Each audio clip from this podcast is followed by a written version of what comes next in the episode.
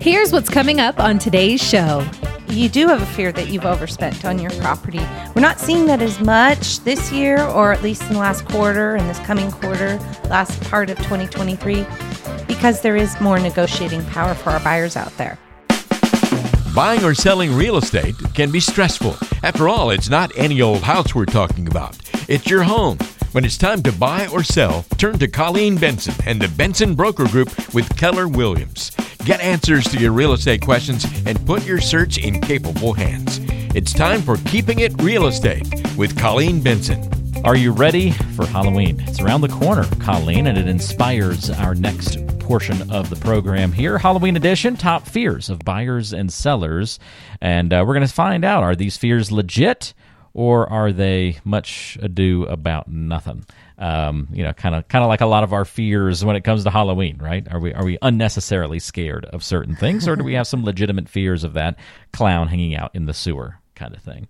Uh, should be fun. Before we dive into that, First of all, are you a Halloween fan? Are you dressing up as anything? Do you decorate for Halloween? Are, are you a Halloween kind of person? No, no. I'm sorry. I'm yeah. not. I love fall. I love fall, but um, and I will answer the door and pass out candy. You bet. Last year I did go to a Halloween party and I dressed up, and um, but no no plans this year. How about you?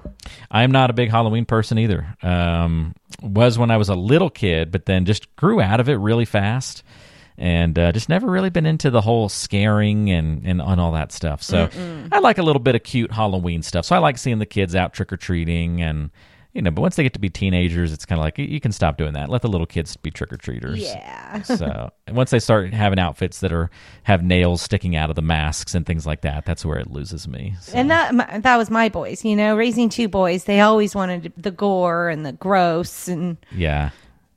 just not into it. Just not into it. So I don't know. Connie loves it though, so I let her do all the decorating. But I, I don't I don't approve anything that's uh, that's that makes me sound very controlling, and I don't mean it that way. But I don't approve. I, I don't agree with anything that's like super scary. So we have like a, we call him mini bones, like a little mini pumpkin that's also half pumpkin, half skeleton, but he's like a little. It's like a little kid sized uh, blow up. So we've got him in the front yard. We've got a spider web that lights up with some large spiders in it, but they're not like super scary spiders or anything like that and then she went uh, she went a little crazy this year, and she got a dinosaur that blows up and has red glowing eyes, and he's got some sort of Halloween like attire on him or something. So Love it. We've got a hodgepodge uh, Halloween display this year. There is one really cool house in the neighborhood, Colleen. I'll have to send you some pictures of this. Uh, they did a great job, and although it's not my usual style of liking anything scary, it's so clever, and and they just executed it really well. They've got all of these miniature ske- skeletons climbing their house. Ooh, so there's skeletons cool. all over, like they're assaulting the house. They're dropping in from the roof. They're climbing up the gutters. They're hanging from the front windows. Like they're all over the house. And then in the front yard, they have a, f- a bunch of stuff like skeletons walking skeleton dogs. So they've got them on leashes and things like that. But every everything's skeleton based. And uh, but it's just really cool that each little skeleton's like telling a story. Um, so I'm like, these people must go all out for like Elf wow. on the Shelf, you know? And that's in your neighborhood? And it's in our neighborhood, yeah. Oh, how cool. So their house will be pretty popular. Nobody has decorated in my neighborhood. Really? Uh-huh. Oh, wow. No. Yeah, ours is decked out. We've never lived in an area where uh, we even have trick or treaters. And now we live in like the perfect neighborhood where um, everybody's going to be out on Halloween night. So we're going to oh, have cool. to actually buy candy for the first time and be ready for it. It's fun stuff in any event, let's get there to our a lot of um, haunted house um, like tours here. Okay, yeah, in the Willamette Valley. So maybe we can do a neighborhood spotlight on those here. There you go. Month. Yeah. Those are scary. We did do one of those one time, and Connie lost it. She absolutely lost it on the haunted tour. It just got in her brain and she could not, like, she just melted down. So I'm like carrying her out of the woods through a cornfield. Oh my gosh. I lost my shoe because I got stuck in mud and, like, it was the most ridiculous thing. She's super embarrassed. I'm telling the story right now, but yeah, we've ne- we've definitely not been back to one since then, and probably never will. Yeah, so. no, I no, not for me. I, I've done it with my kids as they were in their teens. And, yeah, um, I think yeah, I pretty much was carried out of one too by my son. So the strobe light got her. They had this strobe light section, and then as you're walking through the strobe light, there's someone coming at you. But because of the strobe effect, it's it was really well done. It was really creepy because they're like you know 75 feet away from you, but then kind of like within a blink or two, it's like they jumped and now they're only 50 feet, and then they jump again and they're only 25 feet. It was such a weird like illusion that they were able to create with that strobe light and it just freaked her out. It just lost it. It got to the one point where this dude was coming up to her with a chainsaw and connie's literally just got her head buried in my chest and i'm like just stop it. Stop. Just stop. Just please let us pass. Just don't. And he was like okay sorry. They, they took pity on us thankfully so in any event. All right, so top fears of buyers and sellers, turning it back to the real estate talk. All right. Uh, and I have to ask you one other question here before we get started. In terms of uh, selling and, and, and maybe buying houses, have you ever sold a property or, or toured one with somebody that was rumored to be haunted, or anything that you got ever like creepy vibes from a oh, property yeah. like that? Oh yeah, there there is a thing that there's creepy vibes sometimes. I mean, you can't deny it. Like and I know, you know, like it's your Christian faith and everything. It's like what, but you can feel it sometimes. There's just a weird energy sometimes when you're going through a house and you just, I always say, I wish I had a history book on these homes but there is one that was on in the Fairmount neighborhood, which, if for those of you that are real familiar with Salem, it's a historic homes, gorgeous neighborhood. The big mansions here in South Salem or Southeast Salem, it's just um, big, beautiful, gorgeous mansions. Well, there's one that's been on the market for years. Okay, I th- I swear it's probably been on the market for at least six years, and I got it in my head when I was shopping for my last home that I wanted to buy it. I was like, you know what? I could get a steal of a deal. It's this gorgeous mansion. It's on the corner. It's under a million dollars. Of course, you know, and then I walked through it and I realized it probably needs 500,000 at least of work. So um, I had a couple friends talk me out of it. But for a while there, I was so ready to buy it and it was creepy. It had like half of it was done, was remodeled like in the 70s, like Vegas style with mirrored okay. tile everywhere and black toilets, black sinks. Oh, interesting. And, and then uh, you go into another room that's very colonial, like turn of the century. Um, and then it had an indoor swimming pool that was drained, obviously, and cleaned. So it's just like this empty hole just off the dining room. And you just have to wonder what the parties were like in this house, like back in yeah. the day. But it was definitely creepy. They had a couple of rooms downstairs that had red light bulbs, so it's just a red glow in the room. And um, I I couldn't look at it without a friend, that's for sure. But um, I'm thankful that I did decided not to buy that house because that would have been quite an interesting path. yeah, yeah, that is very interesting. Um, I, am sure we we've all get, gotten those vibes before, maybe in a place, and uh, I imagine realtors get get a little bit more than the average person because of how many homes you tour, and uh, the state of the homes sometimes aren't the best, and so you're kind of seeing the good and the bad, and sometimes the ugly out of it all too. So yeah, thanks for sharing that just, story with us you don't know like what's lurking around the corner sometimes. Yeah. it is like going through a, a haunted house. What, what, what, sacrifices have been made in this home? Like exactly. Be careful here well uh, since we, you were talking about a home that you were going to buy let's start there top fears for buyers in 2023. Here's the list, Colleen. First one up is hidden issues, those unseen repairs or maybe damage that surface after the purchase. Is that a legit fear for folks? Oh, absolutely. I mean, that's just cha-ching, cha-ching, you know, the things you don't know that until you live in the house, you find out. And there are things that could come up that aren't even on the inspection. You know, if there's plumbing or electrical or something weird that you're not aware of and so it's definitely a fear for um, buyers purchasing a property. And there's a lot of anxiety around it. Like, um, once I buy this, I own it, and then what? I mean, it's such a huge investment. So the purchase process can definitely feel very daunting. Yeah, we don't like hidden things by any means. What about overspending? I, I, remember this was uh, definitely one of my fears whenever I buy a house. I just just don't want to overcommit on the mortgage, but you want to get as much house as you can, but then you also don't want to buy it and then have the value drop right after getting it. So I, I can identify with this one, just always having that fear of overspending on a house. You just don't want to be left with that feeling. But well, is that is that blown out of proportion? No, I mean, we've okay. experienced that, especially the last couple of years with bids going up and up and up and buyers waiving inspections and waiving appraisals. They, you do have a fear that you've overspent on your property. We're not seeing that as much this year, or at least in the last quarter and this coming quarter, last part of 2023, because there is more negotiating power for our buyers out there. I think that's really important to remember as you are looking at properties. Uh, sometimes you got to do what you got to do to get the pro- the property and get the house, but uh, overspending concerns, uh, pay attention to those and and truly evaluate them. Good to know that you help people navigate through that. On the flip side, you got a lot of people that have their top fear of being FOMO, right? Fear of missing out. This is what oh, we yeah. had a period of recently. This is what can lead people to overspend, but it's kind of a fear all on its own. Folks just don't want to miss out on what may be the best house they've seen. You know, and then they wait and wait and wait and they miss their opportunity. I mean, my little brother's done that. Sorry to say, like, I've been a realtor 30 years. I've been telling him to buy, buy, buy, buy. And now he's 40 years old and he hasn't bought. He's been renting the same house and he feels like he did miss out. He missed out had he bought a house 10 years ago of all the money he could have had in the mm. equity of that home that he's paying for rent every month. So it is interesting. Yeah, that fear of missing out is very valid and true. And I think, especially in hindsight. So if you're wanting to buy a home, let's talk about the plan and the path to get you there as soon as possible. And so that you don't have that missed out feeling. That's great. I, I remember back to when we bought our second home. I did an experiment afterward, Colleen, where I kept all of the searches and everything else active because we got into a small bidding war for it. We didn't have to extend too much, but just a little bit more at the time to, to kind of bring up to a matching offer.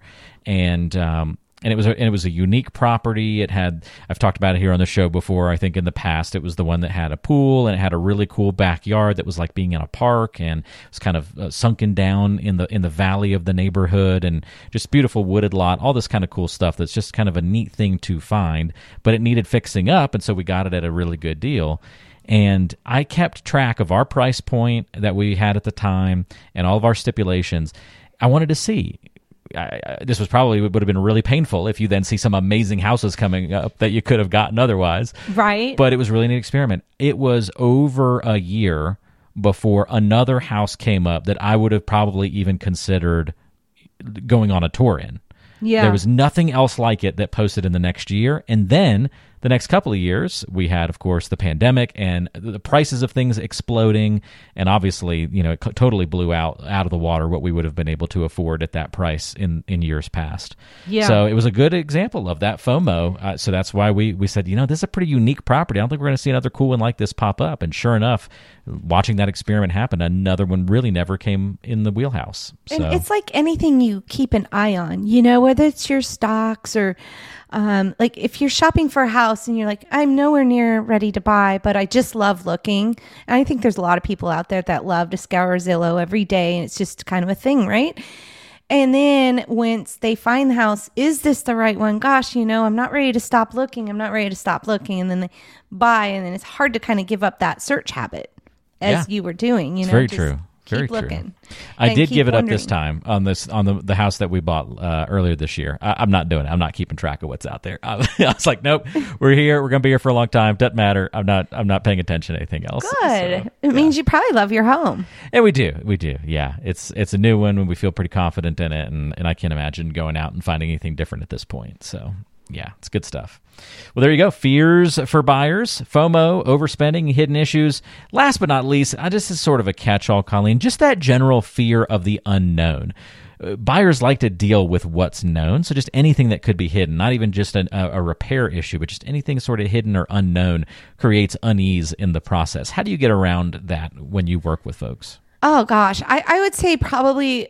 How do I get around that? Probably just present the market stats and um, kind of go, it's kind of a psychological conversation like mm. how are you going to feel when you get there? What is it going to mean? How's it going to change your life? How's it going to change your day-to-day routine? Like kind of focus on all the things that that client is looking forward to and maybe kind of go back to their motivation. And so that way we can just kind of avoid the unpredict like let's not talk about the unpredictability um, but what's best for them and how it's going to feel when they they get there and i think that that is really helpful for a buyer and especially a seller like i was just on a listing appointment last friday and they're like maybe we should just take it off the market till spring because we're not in a hurry and we want to get the best price and i was like remind me again of why you're selling and moving to missouri while we're following our grandkids. Our uh, three granddaughters are in their teens now, and we just want to be there for them. We have no family left here. Like, let's talk about that because that matters more than the unpredictability of the of the market of selling their home during the winter you know and whatnot. So i just think that that that is a big piece to helping a client overcome those feelings that's great. Oh, man. So a little bit of education and uh, some psychology thrown in there too. I mean, we can all benefit from that. So very helpful. All right. That's the top fears for buyers. If you've got questions about that, want to talk about buying your next home with a great agent in the area, connect with Colleen Benson. She's got a great team servicing not only the greater Salem area, but throughout the Willamette Valley, Portland, Bend, the Oregon coast, and everywhere in between. Uh, you can get in touch with Colleen by calling or texting her at 503- 830 9467. That's 503 830 9467. All right, let's uh, dive into some top fears for sellers here, Colleen. Um, we had overspending on the buyer fears. Well, on the seller side, we have underpricing. Nobody wants to do that, right? well, under uh, can you underprice your home? I mean, I don't believe you can. I believe if you list at a value that is under market value, you will get multiple offers and that price will come up to market value. And that's how I see it and that's how I explain it.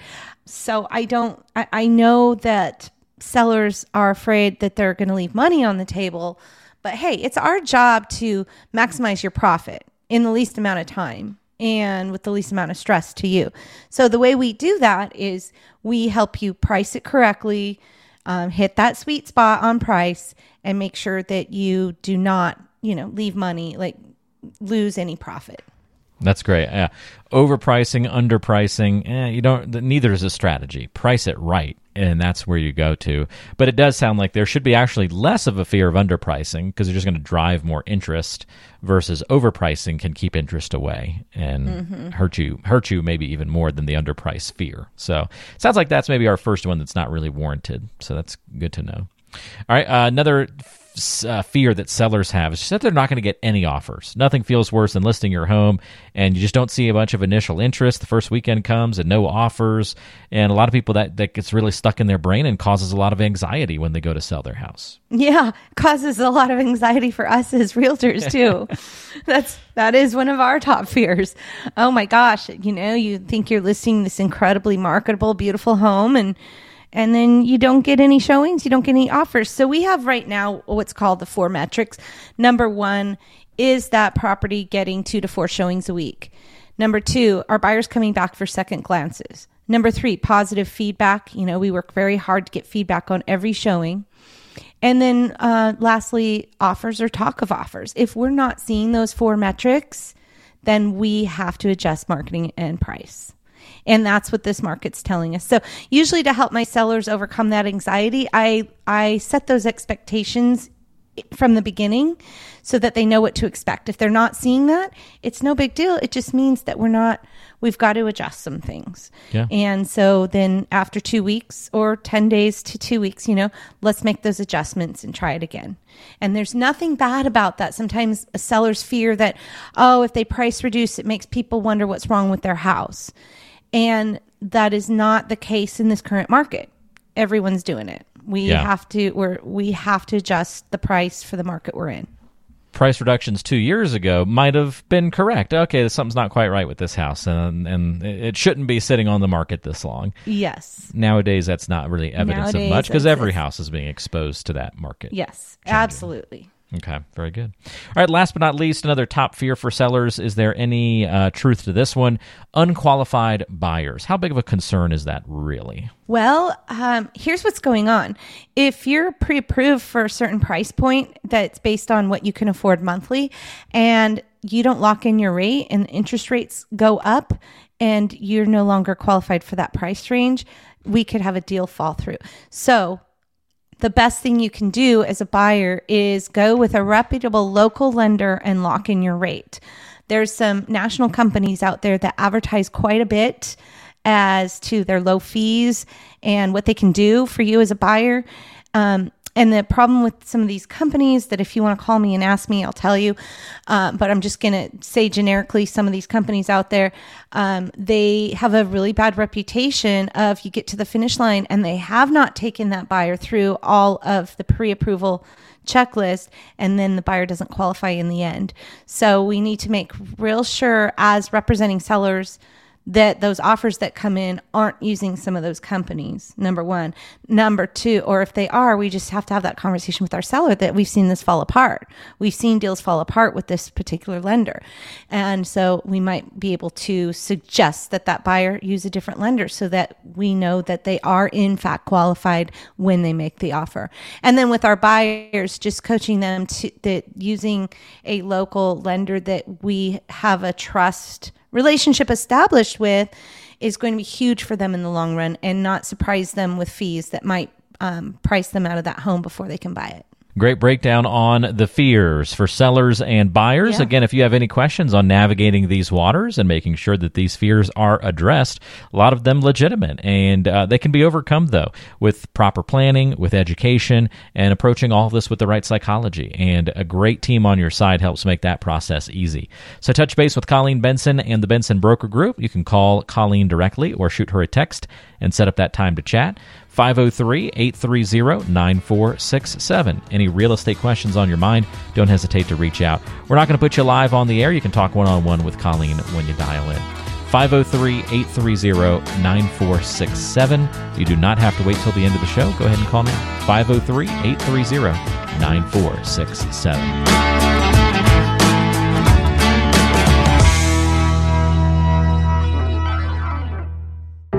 The Keeping It Real Estate podcast is available on Apple Podcasts, Spotify, Google Podcasts, and most major podcasting apps. Don't forget to subscribe to the show so you never miss an episode. Just search for Keeping It Real Estate with Colleen Benson on your favorite app to find us.